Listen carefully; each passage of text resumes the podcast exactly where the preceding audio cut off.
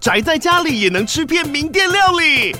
最懂吃的美食平台宅点心满周岁喽！二月二十六号至三月三十一号，周年庆消费满千折五十元，满两千折两百元，限量五十组超值组合包，原价二四九九元，特价二四零零元，搭配专区优惠再折两百元。鱼子烧麦、老爷叉烧、鲜肉汤包、墨西哥起司煎饼，就朋友来家宅着吃更好吃。马上点击链接探访宅点心。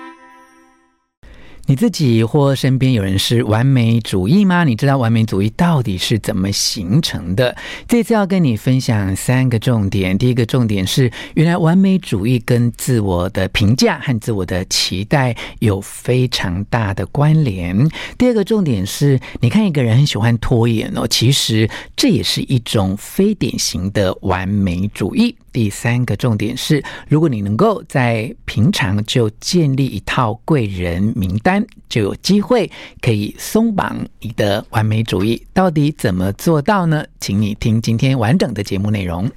One, two, three, hit it. 吴若全，全是重点，不啰嗦，少废话，只讲重点。欢迎来到全市重点，我是吴若权。你本身是一个完美主义的人吗？或是你身边好多人都有完美主义，你觉得跟他们相处起来其实也蛮有压力的呢？今天我们要来聊聊完美主义，请到的是月之文化的总编辑叶怡慧来跟我们从《松绑你的完美主义》这本书聊一聊。哎，到底什么是完美主义？又应该留意些什么事情，可以让我们松绑？完美主义呢？叶总编辑你好，若泉好，好，这是我们月之文化的新书，作者是啊、呃，作者是陈俊清院长，嗯，他是啊、呃、台湾的那个信与心灵诊所的院长，他同时拥有精神科的专业，也有心理咨商的专业。好，那么在他的这本。新书当中对于完美主义啊，有一个界定，也有讨论形成的原因，是不是简单跟我们分享？好，呃，其实这本书里面，它其实针对完美主义有一个比较清楚的一个定义，也就是说，呃，大概什么样的人是属于完美主义？那完美主义是一种病吗？它里面其实有提到这样子的一个探讨。那不过它里面有提到，就是说，我们之所以会形成一个完美主义，它可能有两个主要的一个原因，两个主要的原因，一个就是自我评价过低。一个是呃自我期待过高，嗯，那这两个呃这两个因素的一个差异，以及造成的一个隔阂，可能就会形成我们自己内心的一个焦虑，嗯，以及不安。就是说，我们可能会一直持续的为这个要拉拢这之间的距离而去努力。可是，其实真正的一个问题，很可能是在于我们自己把自己的那个标准设得太高了，嗯，或者是自己不愿意自我肯定。但其实，在旁人看来，哎，其实都表现得非常的好啊。嗯，但是当事人自己可能会觉得，哎、欸，我还是不够好。嗯嗯嗯，看完这些定义呀、啊。叶总编辑觉得哈，就一个表现很好的人才有完美主义，还是其实表现很差的人也可能有完美主义呢？呃，其实书里面其实它有一个有一个测验，就是可以让读者在一开始的时候就非常清楚的去了解自己是属于哪一个类型的完美主义，或者是说你有没有这样子的一个完美主义的倾向。那其实他有提到，就是说典型的完美主义者，大部分我们是比较容易显而易见的，也就是说，你可能会经常会觉得自己不够好。嗯，那你一直持续的在努力，好像一直觉得就是，嗯、我好像还不够达到大家的肯定。但是第另外一种非典型的完美主义是，你可能不会觉得那个人是完美主义，但是他其实是，嗯，比如说他可能经常嗯拿不出，就是应该说结案的时间到了，但是他就是不肯不肯交报告，嗯，那或者是呃他有拖延，不断的一直在拖延，那像这样的人，其实他是很害怕没有办法得到肯定，嗯，或者是说他非常希望能够讨好他人，嗯，那他也在这个过程当中，呃，也可能他做了一个过大的一个目标，而却没有办法实现。的去执行，那像这样子的一个非典型的完美主义，其实，在职场上也是蛮常见的。嗯嗯嗯，大家都会觉得说，看他这样。拖延，又觉得他是不是很懒散啊，没准备啊？其实是因为他心中一直觉得没有把那个最完美的作品交出来，所以他干脆就不要面对这个不够完美的事实。对，没有错，就是他跟现实之间有脱钩，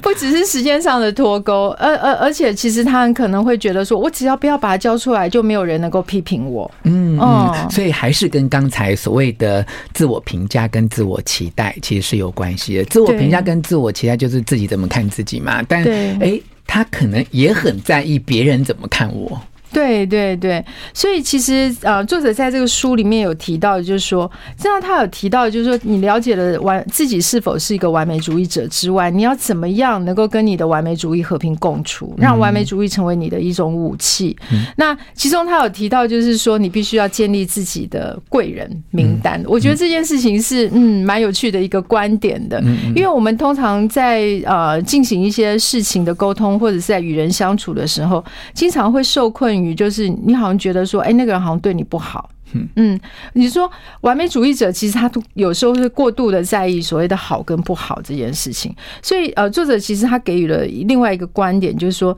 你能够去用一个就是啊收集贵人名单的方式去想想看，这个世界可能对你的一个资源这件事情，然后帮助你能够更快的能够达成你理想中的那个境界，其实也是一个跟自己的完美主义共处的一个很好的一个方法。所以有这个名单会让自己更有安全感吗？更有安全感一点，因为完美主义者他经常伴随的其实是一种焦虑，一种不安，所以你要怎么样能够呃让自己能够拥有更多的后盾，其实也是完美主义者在面对呃工作的时候或面对生活的时候一个非常非常重要的事情。从另外一个层面跟角度来看，就是当你。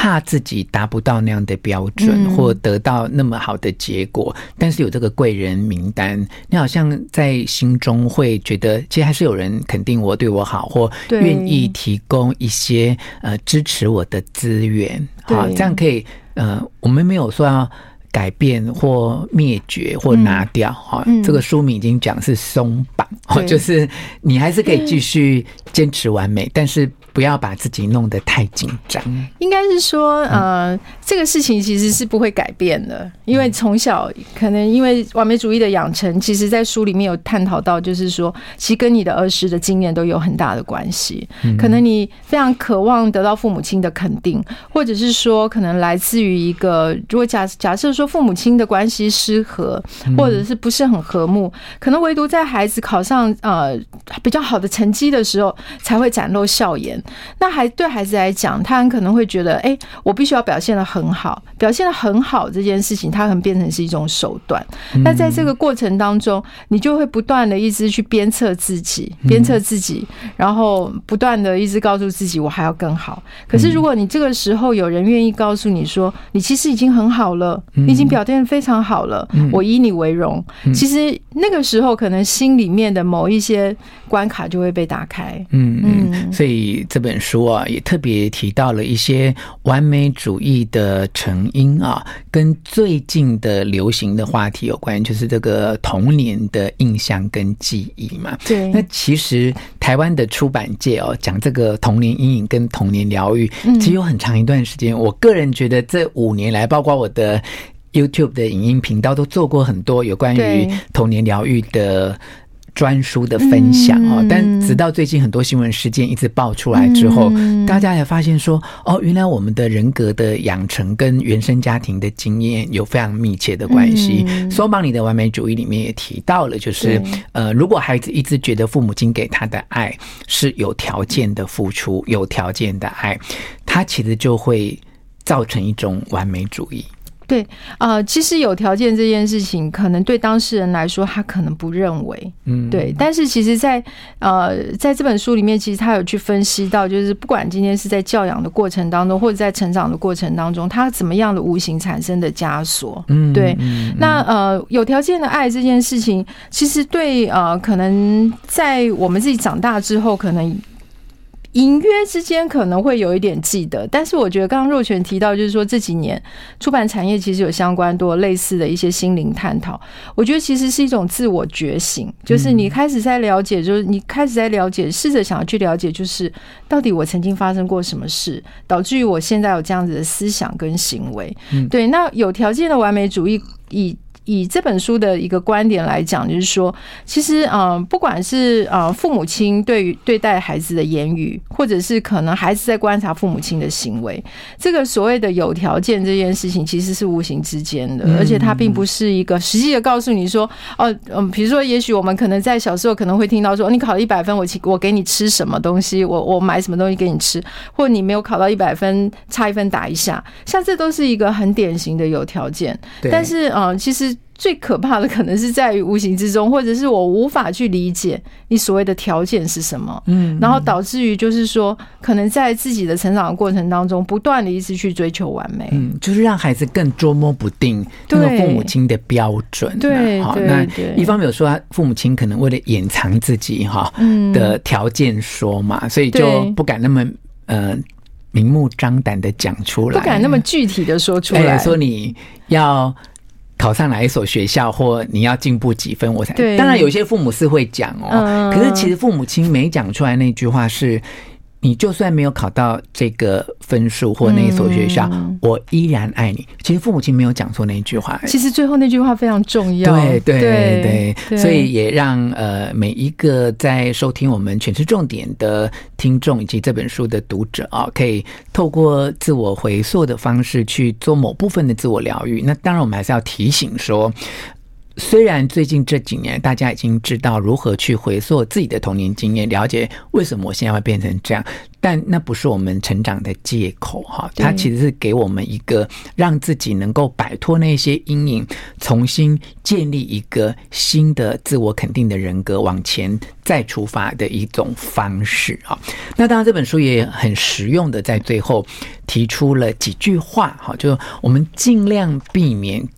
对别人说出这样的话啊，那要不要请叶总编辑任选一两句你印象比较深刻的？好，呃，其实这本书里面的最后一个章节，它其实是在告诉大家，就是说，不管你今天是否是一个完美主义，或你周遭的朋友是一个完美主义，啊、呃，其实你可以怎么样跟他们对话？跟他们怎么样支持他们？那我觉得自己是我自己啦，我自己里面是觉得说，哎，有时候呢，一些正过度正向的正能量的话，可能反而是一种伤害。呃，里面有提到，就是说，呃，跟完美主义者对话的时候，正能量的言语要尽量避免，尤其是当他就是呃心情不是很好的时候呢，那面对别人的一些乐观积极的言语跟行为，他可能会呃受到一些影响。大家会让他们，甚至可能会让他们觉得自